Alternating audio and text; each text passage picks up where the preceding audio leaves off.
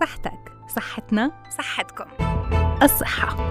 حالة اكتمال السلامة الجسدية والعقلية والاجتماعية مش بس انعدام المرض أو العجز. حافظ على صحتك لتعرف قيمتها قبل ما تفقدها وتحافظ على الوسادة الناعمة اللي رح تستند عليها أيام شيخوختك لتضل بصحتك تابعنا ببرنامج الصحة عال إعداد وتقديم سماح منصرة لتضلها صحتكم عال العال. إن شاء الله بتضلكم بخير وبعافية. تابعونا لنحكي اليوم بالعديد من المواضيع في برنامج الصحة عال. بمناسبة اليوم العالمي للهوموفيليا رح نحكي عنه أكثر وليش بيحتفل العالم وكيف ممكن الأطباء يقدموا نصائحهم للآباء والأمهات اللي عندهم طفل مصاب بالهوموفيليا. ممكن تسبب التهابات وممكن ترهل بالجلد. لما يكون في ثقب للأذن أو ثقب لأي منطقة بالجسم لوضع المجوهرات وغيره اليوم بدنا نحكي أكثر عن هاي الثقوب وكيفية تجنب المضاعفات اللي ممكن تحدث فيما بعد. جرثومة المع... المعدة أثبتت الدراسات بأنه هي الجرثومة اللي غزت نصف سكان آه الأرض. رح نحكي عن أسبابها الطرق الوقائية والعلاجية أكيد مع الأطباء المختصين وعلى الهواء مباشرة. تعمل أنسجة اللثة على حماية أنسجة الفم الداخلية مثل العظم والأسنان. إذا آه اللثة هي المسؤولة عن حماية آه أسناننا بشكل صحيح. بتحتوي على أنزيمات بتساعد على الهضم كمان وبتحتوي على كمية كبيرة من الأوعية الدموية المغذية.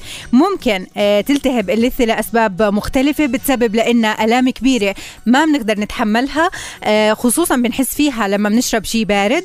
إذا اللثة والأسنان من أهم وأقوى الأعضاء في أجسامنا لازم نهتم فيهم بطريقة منتظمة. رح يكون ضيفنا بالاستوديو الدكتور نائل حلايقة أخصائي طب وجراحة الفم والأسنان وزراعة أيضا الزراعة الفورية للأسنان لحتى يحكي لنا أكثر عن كيفية حماية اللثة والأسنان المشاكل اللي بتتعلق فيهم بالإضافة للتقويم. كل الأشخاص اللي وضعوا التقويم وجهوا لنا العديد من الأسئلة رح نجاوب عليها أكيد في سياق الحلقة. بإمكانكم متابعتنا ومعكم بالإعداد والتقديم من وراء الميكروفون أنا سماح مناصرة. حيا الله فيكم. المشهور عندنا أكثر شيء هو ثقب الأذن لكن في بعض الدول بيكون في ثقب للأنف أو للشفاه هاي الثقوب ممكن إنها تسبب بعض المضاعفات الخطيرة. إذا إحنا ما عرفنا نتعامل مع مكان الثقب ما بعد إجراء هذا النوع من آه، العمليات بالإضافة لأنه آه، نوعية المجوهرات اللي ممكن كمان نوضعها في هذا الثقب ممكن تسبب مضاعفات خطيرة تفاعلات للحساسية وممكن لما يكون الثقب في الفم كمان يكون في بعض المضاعفات عدوى الجلد والمشاكل الجلدية الثانية. رح نحكي عن هذا الموضوع أكثر مع الدكتور هشام العارضة استشاري الأمراض الجلدية والتناسلية. أهلا وسهلا فيك دكتور يسعد مساك. أهلا فيك وبالمستمعين الكرام. أهلا وسهلا بحضرتك. خلينا نحكي عن آه، منطقة الأذن. لما إحنا نحدث فيها هذا الثقب سواء للأطفال الصغار أو حتى للسيدات بكون بدهم عندهم أكثر من ثقب بالأذن. شو المضاعفات اللي ممكن تحدث؟ والله شوفي اولا من ناحية من ناحية المنظر ومن ناحية حضارية ومن ناحية جمالية. م. إنه إذا بيكون أكثر من ثقب واحد في الأذن ما هو مناسب على الإطلاق. يعني م. هاي هاي أنا رأيي. كطبيب. علمي تمام. ثقب الأذن اللي بيصير في الصغار في الصغار لما بيكونوا أطفال خاصة في في البنات إيه، ما في مشكلة منه. م. ولما بيلبسوا الحلق بضلوا عايشين طول حياتهم. بس ثقب الأذن هذا الموضة جديده اللي بيحطوا مرتين وثلاثة على كبر إيه، بيكون الحقيقة مؤذي جدا. مم.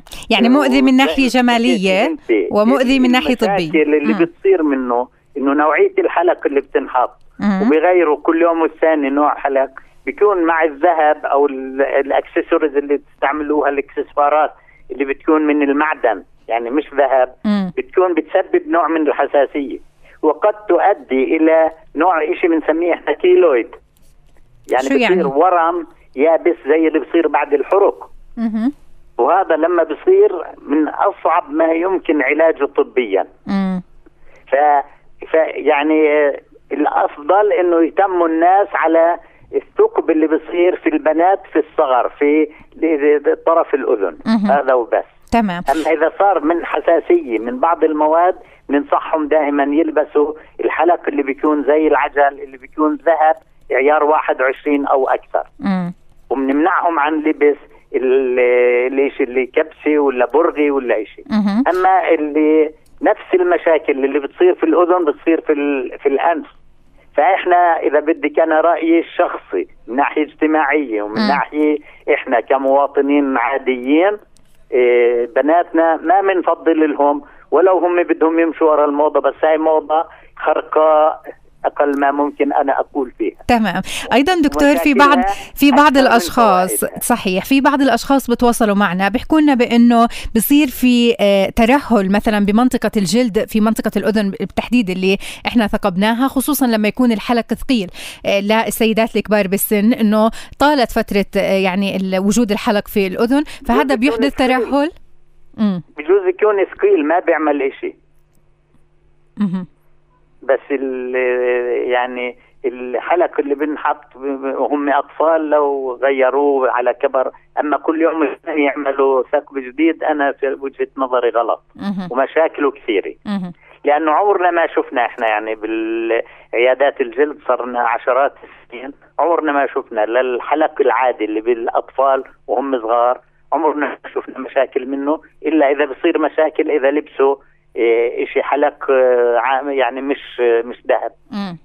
طيب كمان دكتور مجرد إنه يبعدوا عنه بالطيب. امم الاستعداد أيضا للثقب يعني قبل الثقب لازم إنه كمان يكون في بعض الخطوات اللي لازم نعملها خصوصا لما إحنا بنثقب لطفل صغيره الطفل الصغير معروف يعني ما عمره صار مشاكل منه هذا الحكي. بيعملوا الأهل بيعملوا طبيب بيعملوا آه، أحيانا اللي في العيادات ما في مشكلة منه. يعني عمرنا ما شفنا مشكلة مع طفلة نتيجة ثقب الأذن آه، اللي ينعمل وهي صغيرة. طيب إذا أكبر بالعمر يعني أنت ما فضلت لكن في بعض الأشخاص اللي بيثقبوا بعمر كبير آه، ممكن إنه يسبب لهم أيضا آه، بعض المضاعفات أو بعض الخطورة أيضا؟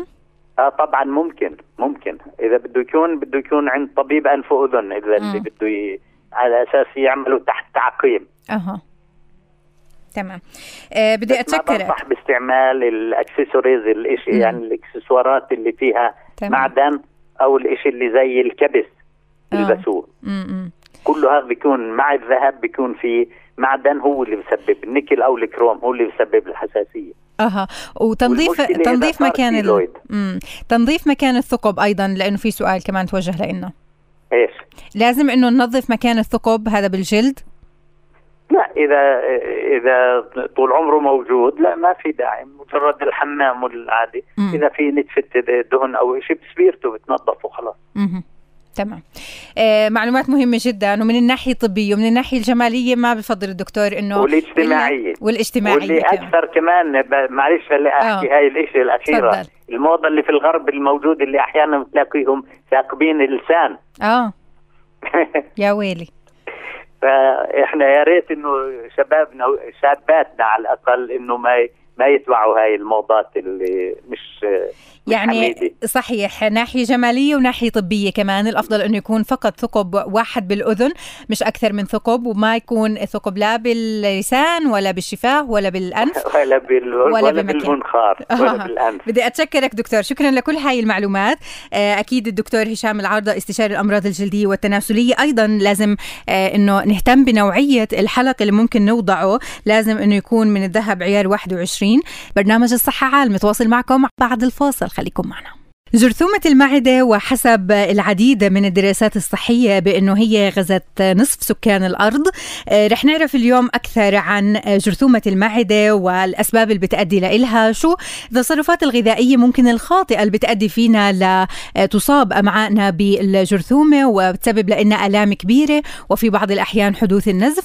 رح نحكي أكثر بهذا الموضوع والتفاصيل مع الدكتور محمد شاهين طبيب باطن ومقيم في مستشفى بيت جلال الحكومي. دكتور محمد أهلا وسهلا فيك سعد مساك. أهلا وسهلا بك وبجميع المستمعين. حيا الله فيك.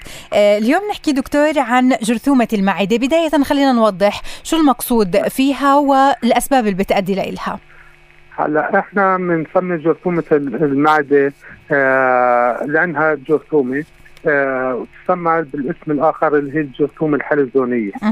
آه وهي لأنها منظرها على شكل على الشكل الحلزوني فأطلقوا عليها آه الجرثومة الحلزونية وتصنيفها على أساس إنها آه، جرثومة من النوع السالبه هاي ليش المعدة؟ آه، لأنه آه، وجدت إنه هاي البكتيريا موجودة أو الجرثومة موجودة في شريحة المعدة أو ال 12 وخاصة في الطبقة العضلية فيها.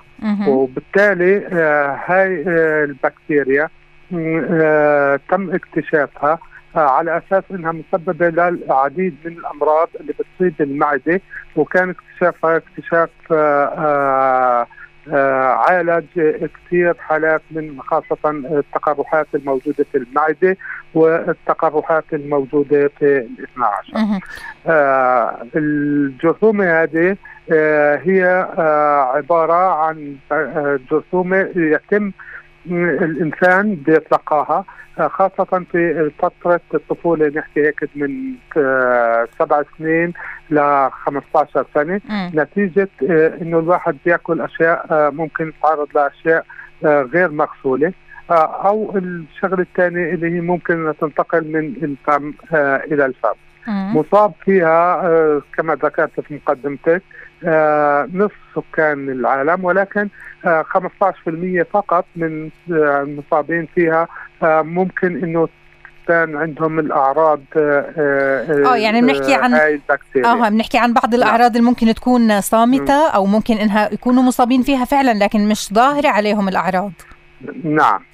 آه فهاي البكتيريا آه هي منتشرة. وبالتالي آه، عند بتم اكتشافها عندما المريض يبلش يشكي من أعراض المعدة.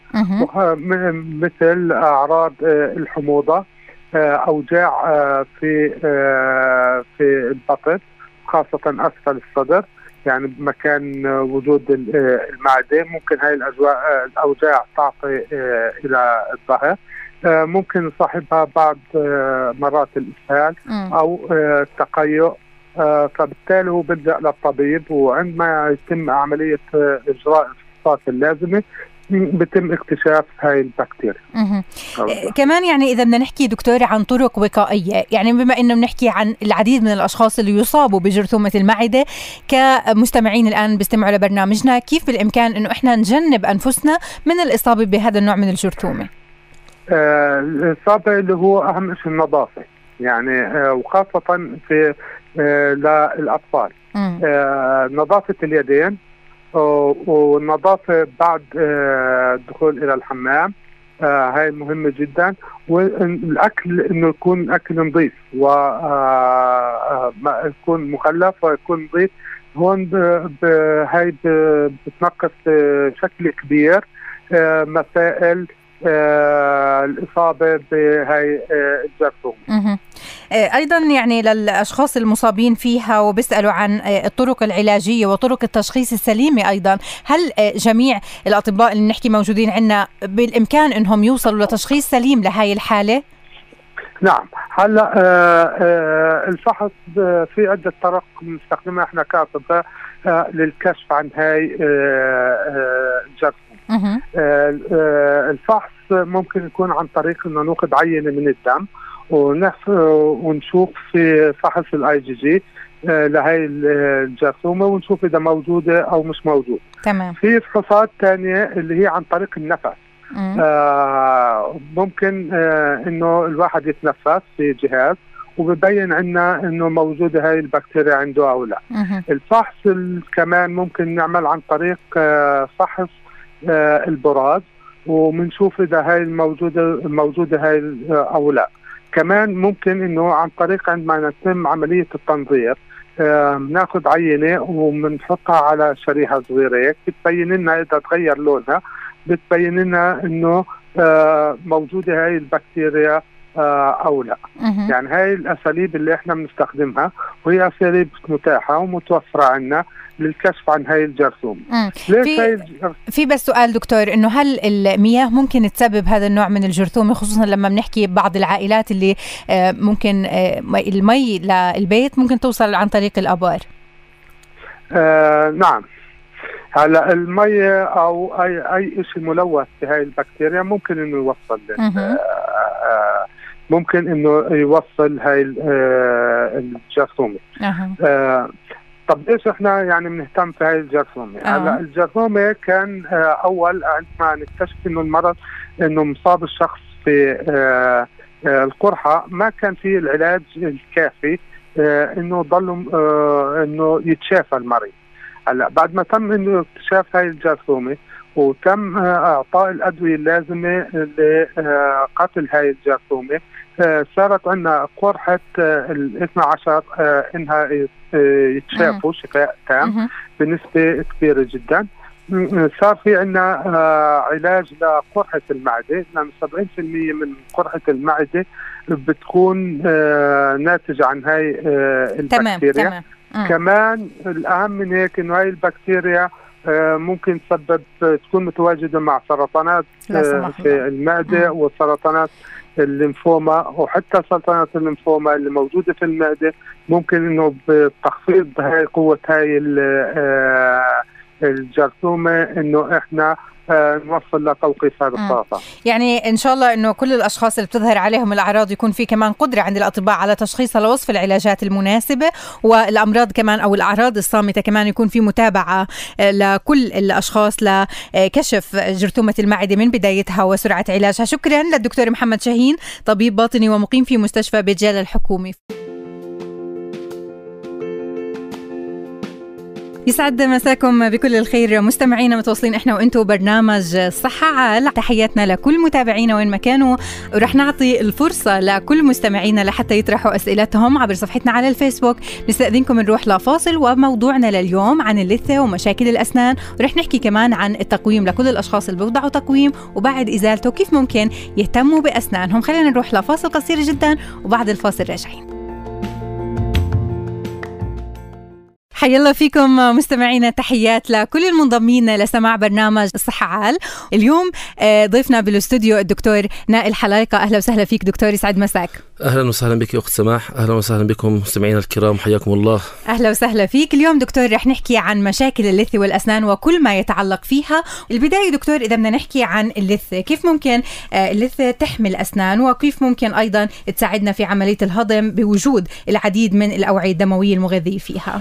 طبعا اللثة هي عبارة عن شيء رقيق جدا أنا أسميه ويجب المحافظة عليه.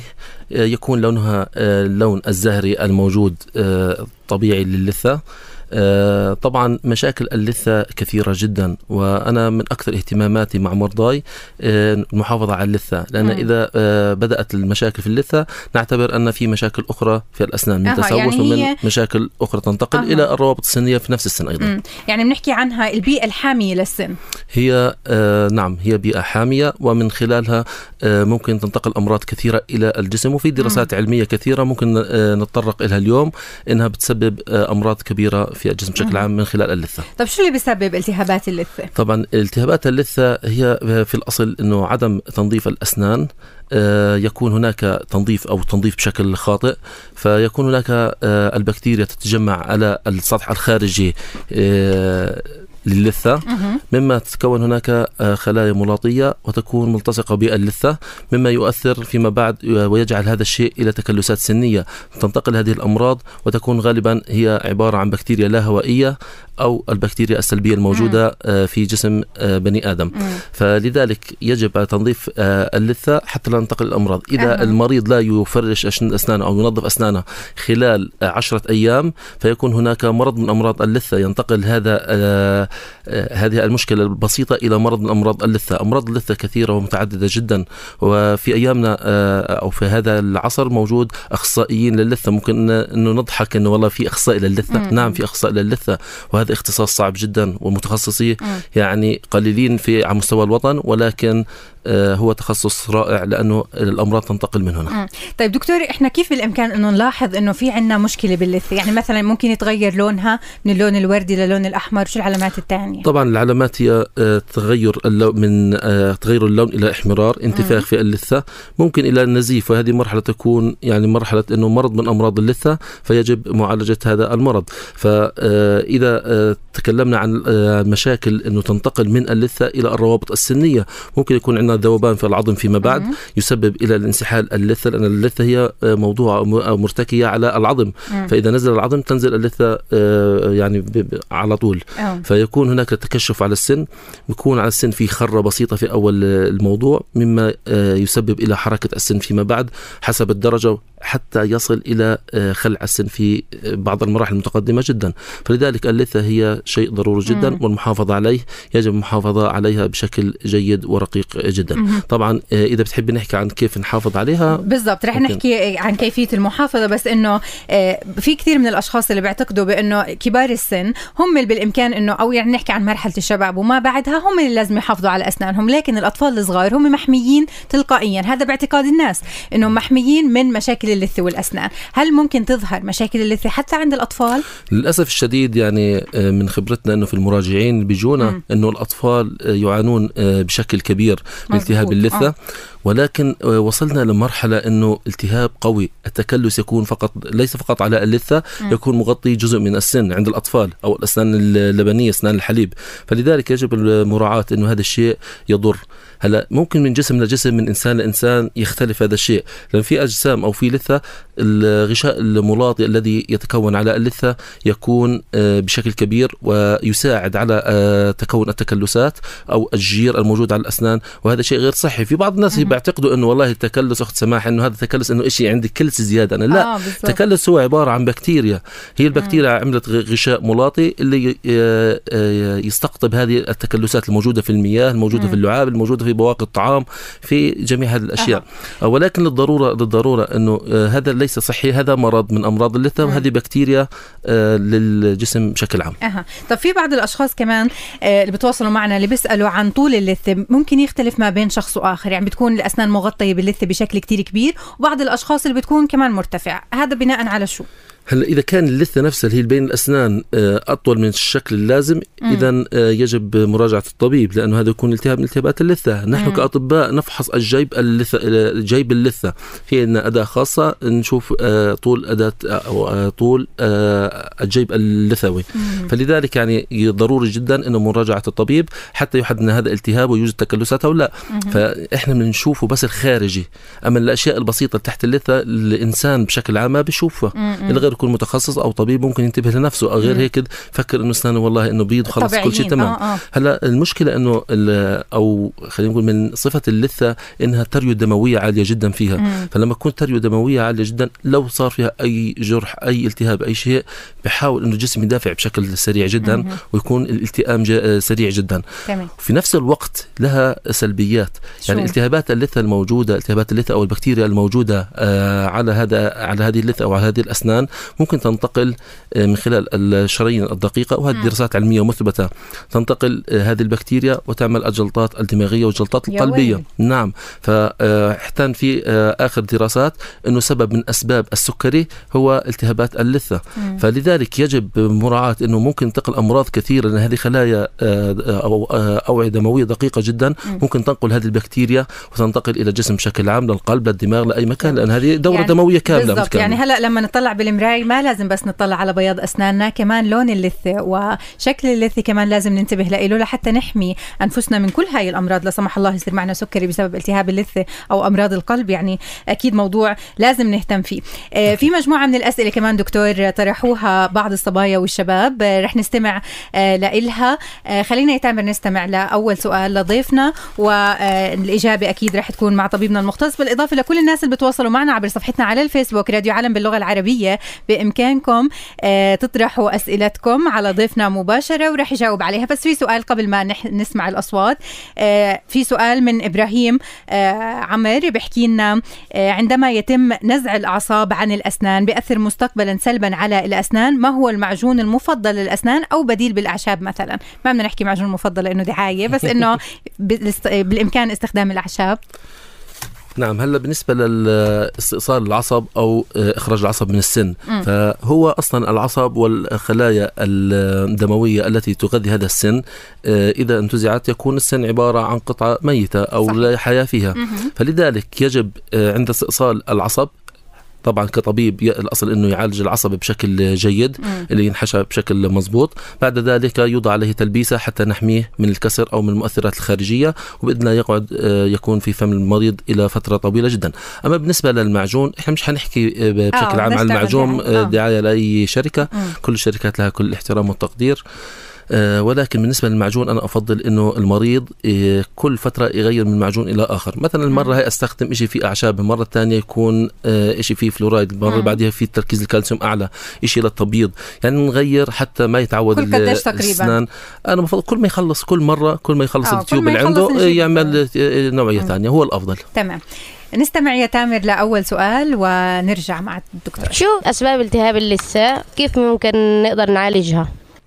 يعني حكينا أسباب كثير اللي بتؤدي لالتهاب اللثة بس إنه كمان دكتور إذا بدنا نحكي عن طرق العلاج اللي بالإمكان إنه نقدمها لكل مستمعينا لحتى يحموا اللثة. في حال التهابها طبعا. طبعا في حال التهاب اللثة أول شيء إذا إحنا آه، استعملنا المعجون والفرشاة بشكل دوري وصحيح فلا يكون هناك التهاب للثه من نتيجة التهاب اللثة؟ لا يكون بكتيريا لا تكون هناك التهابات للثه فيجب تغيير الفراشه إذا كانت فرشاة معتمدة ونوعية جيدة. لو كل 20 يوم 30 يوم يتغير الفرشاة بكون أفضل. مش لما تخرب. ولكن إذا النوعية اللي هي الدارجة في السوق إنها ليس يعني مش كواليتي مش نوعية جيدة فأنا بفضل من أسبوع ل 10 أيام تغير الفرشاة. هلأ الفراشه اللي هي الكواليتي اللي هي الشركات العريقة أو اللي عندها خبرة في هذه الفراشه يكون عندنا آه، أهداب ملونة باللون الأزرق أو الأحمر فهو بعطيك أو الأخضر على سبيل المثال نعم. يكون الأهداب هذه آه، غامقة اللون لما إنه بيلزم إنها تتغير اللون هذا آه، بينزل لون الأهداب فبيعطي لل مؤشر مؤشر إنه غير الفرشاة وهذا شيء جيد. تمام. أنا بفضل كمان الفرشاة الناعمة أكثر لأنه مثل ما حكيت بأول الحلقة إنه اللثة هي شيء رقيق مثل أنا أنا أنا بشبهها للوردة الجورية إنه لازم بحنيه نتعامل مع هذه الورده حتى ما نجرحها فيكون شيء دقيق ورقيق احسن تمام رح نستكمل موضوعنا أكيد بالتفاصيل ونجاوب على العديد من الأسئلة اللي بتوصلنا لكن بعد الفاصل نستأذنك دكتور نستأذنكم مستمعينا ومشاهدينا كمان. نروح لفاصل قصير وراجعين والصحة عال ابقوا معنا. يسعد مساكم بكل الخير. مستمعينا متواصلين إحنا وأنتم برنامج صحة عال. تحياتنا لكل متابعينا وين ما كانوا. ورح نعطي الفرصة لكل مستمعينا لحتى يطرحوا أسئلتهم عبر صفحتنا على الفيسبوك. نستأذنكم نروح لفاصل وموضوعنا لليوم عن اللثة ومشاكل الأسنان. ورح نحكي كمان عن التقويم لكل الأشخاص اللي بيوضعوا تقويم وبعد إزالته كيف ممكن يهتموا بأسنانهم. خلينا نروح لفاصل قصير جدا وبعد الفاصل راجعين. حيلا فيكم مستمعينا بالعودة للدكتور نائل حرايقة أخصائي طب وجراحة الفم والأسنان. أهلا وسهلا فيك دكتور من جديد. بنحكي هلا عن آه، يعني بعض الأشخاص اللي بيسألونا عن رائحة الفم والعلاقة ما بين رائحة الفم وما بين أيضا التهابات اللثه طبعا استكمالا لموضوع اللثة فهو مؤشر أيضا إنه الإنسان إذا في رائحة كريهة في فمه م. لازم ينتبه للثه إذا اللثة فيها أي تكلسات قلنا انها البكتيريا لا هوائيه لا هوائية والبكتيريا اللا هوائية رائحتها دائما نفاثه وقوية جدا ويعني غير جيدة م. فلذلك إذا في تكلسات يكون تحت هذه التكلسات أو ما بين هذه التكلسات يكون عبارة عن بكتيريا والبكتيريا نعرف إنه لها دائما لها رائحة غير جيدة وغير محمودة م. فلذلك يجب مراجعة الطبيب لكي نتأكد أن لا يوجد هناك أي آه، تكلسات أو أو رواسب أو أي التهابات في اللثة. لأن التهابات اللثة ونزيف اللثة فيكون يعني الدم اللي بينزل راح يخلي الميديا أو الجو للبكتيريا إنه يعيش أفضل. مم. فلما يكون في جو أفضل للبكتيريا فراح تتكاثر أكثر وراح يكون عندنا مشاكل أكثر والتهابات أوه. أكثر للثه فلذلك من ننظف اللثة بنرتب أمورها عند الطبيب. آه بعد ذلك يتفقد الطبيب إن كانت هناك أي تسوس أو أي شقوق في الفم أو في الأسنان عفوا اللي هي ممكن تعمل روائح كريهة. عليها أها. يعني مش إنه له علاقة مثلا بمشاكل بالمعدة أو نوعية طعام مختلفه لأنه في بعض الأشخاص اللي دائما بيعانوا من رائحة الفم الكريهة فممكن إنها تكون مؤشر لالتهابات اللثة. نعم إحنا نستثني الفم أو مشاكل الفم ممكن ممكن ننتقل بعدها إلى اللوز أو إلى المعدة وتكون هذه المشاكل يعني هذه الأشياء آه ظاهرة تمام. للطبيب. يلا يا تامر نسمع سؤال ضيفنا ونرجع. هل في علاج لضمور اللثة وخاصة إذا في علاج في المنزل أو لازم بس على الطبيب؟ ضمور اللثة. ضمور اللثة أو شمور اللثة أو انسحال اللثة يوجد. لها آه، علاج ولكن يجب أن يكون طبيب متخصص لثة. حتى آه، أغلب الأحيان إذا كانت بمراحل متقدمة يجب زراعة العظم. فلذلك مراجعة طبيب أخصائي لثة ضروري جدا وهو آه، ممكن أن يزرع العظم ويرفع اللثة إلى وضعها الطبيعي ولا بحاجة ليس بحاجة لعمل عصب لهذا السن لأنه يكون مؤلم. إذا كان في هناك شمور في اللثة أو انسحال في اللثة فيكون مؤلم جدا. فعدم وجود اللثة إذا يجب أن نبني العظم حتى نرفع المستوى الطبيعي مما يؤدي إلى لثة طبيعية وصحية طيب طبيعية. بس إنه إحنا يعني بنعرف إنه في أطباء أسنان لكن ما بنعرف التخصص. يعني ما سبق وسألنا عن آه، مختص بالأسنان مثلا مختص لثة أو تقويم أو غيره. إحنا بهمنا طبيب أسنان. لما بنعاني من مشكلة بنروح لطبيب الأسنان. لكن شو أهمية أيضا إنه نوجد إحنا التخصص اللي كمان أو الطبيب اللي بدنا نزوره بتخصص يعني أنا حسب معلوماتي إنه المراكز المتطورة والمراكز الواصلة إلى شيء متقدم م. موجود عندها جميع التخصصات ويستعينوا بالزملاء في كل المجالات. نستمع لسؤال ثاني هلا الواحد نتيجة فقدانه لطواحين بصير عنده العضة اختلال فيها. فهل ممكن الواحد إنه يرجعها طبيعية زي ما كانت في الأصل؟ بالنسبة للعضة هون. نعم هذه هذه مشكلة كبيرة. آه يعني سؤال آه بالفعل إنه ثقيل جدا. مشكلتنا انه إنه أطفالنا بيجونا بمرحلة آه وهم في الصغر بيكون عمر الطفل ثلاث سنوات أربع سنوات خمس سنوات إنه الدكتور إخلع لي الطاحونة. هلأ ما بتقبل الاهل إني أعمل عصب لهذا الطفل وإني أعالجه برغم إنه في أخصائية آه، عصب للأطفال إني يعالجوه حتى إنه ما يفقد الأسنان. فقدان الأسنان بشكل مبكر يجعل الضرس أو السن الذي يخرج فيما بعد إنه يسكر هذا الفراغ. فيكون هناك إنه عدم وجود آه، مساحة كافية. آه، ممكن ارجاعها ولكن يكون العلاج بده وقت طويل ولكن ممكن ارجاعه أخي الكريم. آه ولكن من الأفضل عدم الخلع الأسنان. إذا خلعنا يجب أن نضع آه حافظ للمسافة بين هذه الأضراس لو كانت أسنان حليب. سواء ليس عند الكبار فقط عند الصغار أيضا لأن السن يتحرك وما فيه فراغ راح يتحرك للأمام أو للخلف حسب الاتجاه الموجود. ولكن يعني في بعض المرضى كمان دكتور بس اسف للمقاطعه إنهم هم اللي بيحددوا. يعني أنا كنت عند طبيبة أسنان فإجت مريضة بتحكي لها أنا بدي أخلع الطاحونة. فبتحكي لها إنه ليش؟ فبتحكي لها خلص يعني إنه آه، في عندي وجع فيه وأنا بدي أخلعها. فصاروا المرضى في بعض الأحيان هم اللي بيقرروا حتى بدون استشارة الطبيب أنا بدي أخلعها وبدك تخلع لي إياها. فانتم كيف تتعاملوا مع هذا النوع من المرضى أيضا؟ هلا في في ناس إحنا بنرفض علاجهم. يعني أنا بشوف إنه في شغله ما ب ما ما, ما بعملهاش أنا برفض مم. علاجهم بكل صراحة. لأنه بصير فيها نوع من الحرمانية. يعني في عندي ضرس يكون في تسوس خفيف جدا وهو بده حشي سوسة آه. يخلع لي طب كيف اخلع وأنت عمرك 16 سنة. مم. يعني حرام. فأنا ما بقبل اللي يجيبوا لي أمره. وحصلت معي أنا من قبل أسبوعين. أجت طفلة عندها الأنياب آه، خارجة في مكان غير صحيح الأنياب العلوية. وكانت الأم وأبوها للبنت إنه بدهم يخلعوا الاسنان وخلص وما بدنا بنلبسهم وعمر البنت 15 سنة ونص يعني لسه طفلة فاذا خلعنا الأسنان راح يكون تشوه في الفم فأنا. نصحت إنه يجب مم.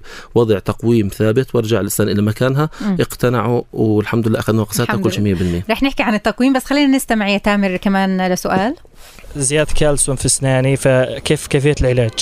زيادة الكالسيوم بالأسنان.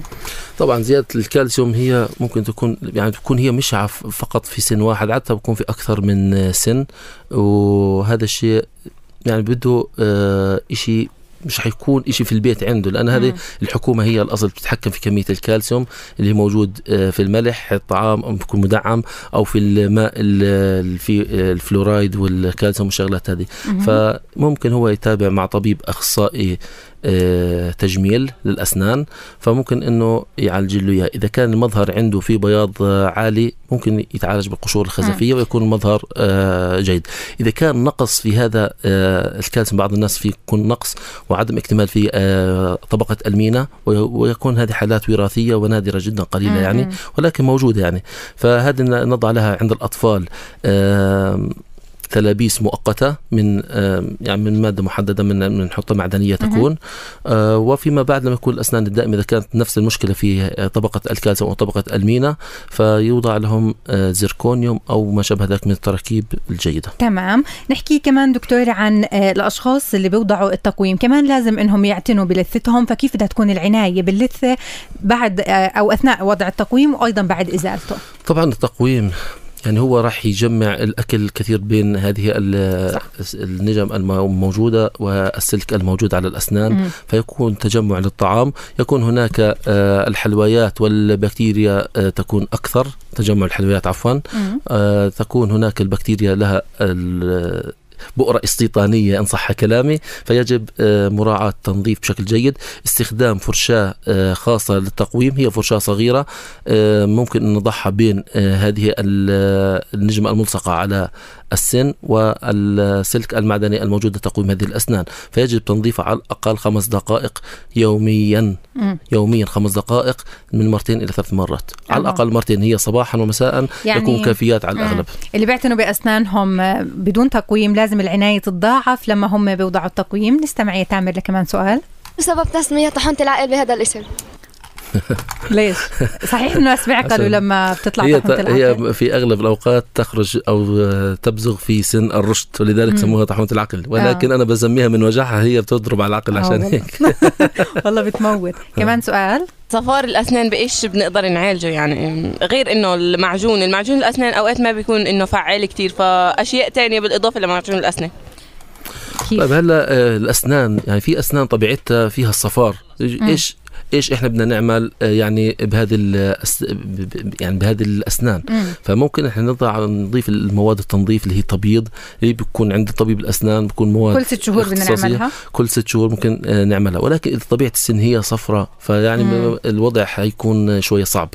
فممكن يعني حتى مع التبييض ما بتنحل المشكلة. بالضبط. ما بدك تشوفي أنت شو المشكلة بالضبط. إذا آه. كان هي عبارة عن خلل في طبقة المينا أو طبقة الخارجيه م. علاجها كما قلت إنها القشور الخزفية أفضل شيء. ولكن إذا كان بس اللون تلون يعني محافظة على تفريش الأسنان. بشكل آه، منتظم ثلاث أربع مرات باليوم والمعجون في معجون للتبييض يكون نسبة في الخشونة أكثر وفي. بعض حبيبات الرمل الدقيقه جدا فممكن انها تنظف بزيادة بيض بزيادة إذا كان أه. هو صفار بالطبع من الألوان من القهوة يعني من المشروبات من الأكل أو. نعم من الدخان أغلب الناس عندهم صفار يكون تدخين وارد في حياتهم أها بس إنه حتى طبيعة الأسنان ممكن تختلف يختلف لونها من شخص لآخر يعني حتى قبل نعم, نعم. يعني لون السن طبيعته نعم تمام. أكيد. طيب في كمان سؤال إنه آه، بيسألنا كمان إبراهيم بنته عمرها 8 سنوات خلعت أسنانها لهلأ ما طلعت آه، صار لها خمس شهور شو بكون السبب؟ هلا على الأغلب هي إذا خلعت ما مش حتكون آه، خلع الأسنان الأمامية. لأن الأسنان الأمامية العلوية بتتغير هي من سبع لثمان سنوات. يعني آه، أكثر شيء آخر الثمان سنوات بيكونوا بازغين بالنسبة للأمامية. أما إذا كانت بعد الناب اللي هي الأسنان أو الطواحين الموجودة عند الطفل فهذه إذا انخلعت في السن المبكر أول شيء بنصحهم يحطوا آه، حافظ للمسافات حتى ما يتقدم ويصير عندنا ارتصاص أو تلاز على الأسنان الدائمة. تخرج هذه الأسنان عادة من 11 إلى 12 سنة. نعم. بدي أتشكرك دكتور. شكرا لكل هاي المعلومات اللي أضفت لنا إياها وأكيد كل التحيات لحضرتك. الدكتور نائل حلايقة أخصائي طب وجراحة الفم والأسنان يعطيك ألف عافية وشرفتنا شكرا دكتور. شكرا لكم. حياكم الله. يعطيك ألف عافية وتحيات لكم مستمعينا ومشاهدينا كمان عبر صفحتنا على الفيسبوك. شكرا لحضراتكم للمتابعة وشكرا من فريق العمل هندسة اذاعيه وإخراج إذاعي تامر الكركي. ومعاذ كونين يعطيكم ألف عافية. التنسيق والتنفيذ على الهواء مباشرة مالك سنقر وحافظ اللحمة شكرا متابعة البرامج لمرام سالم. شكرا لكم جميعا ولكم تحياتي. كنت معكم بالإعداد والتقديم من وراء الميكروفون سماح مناصرة. في أمان الله.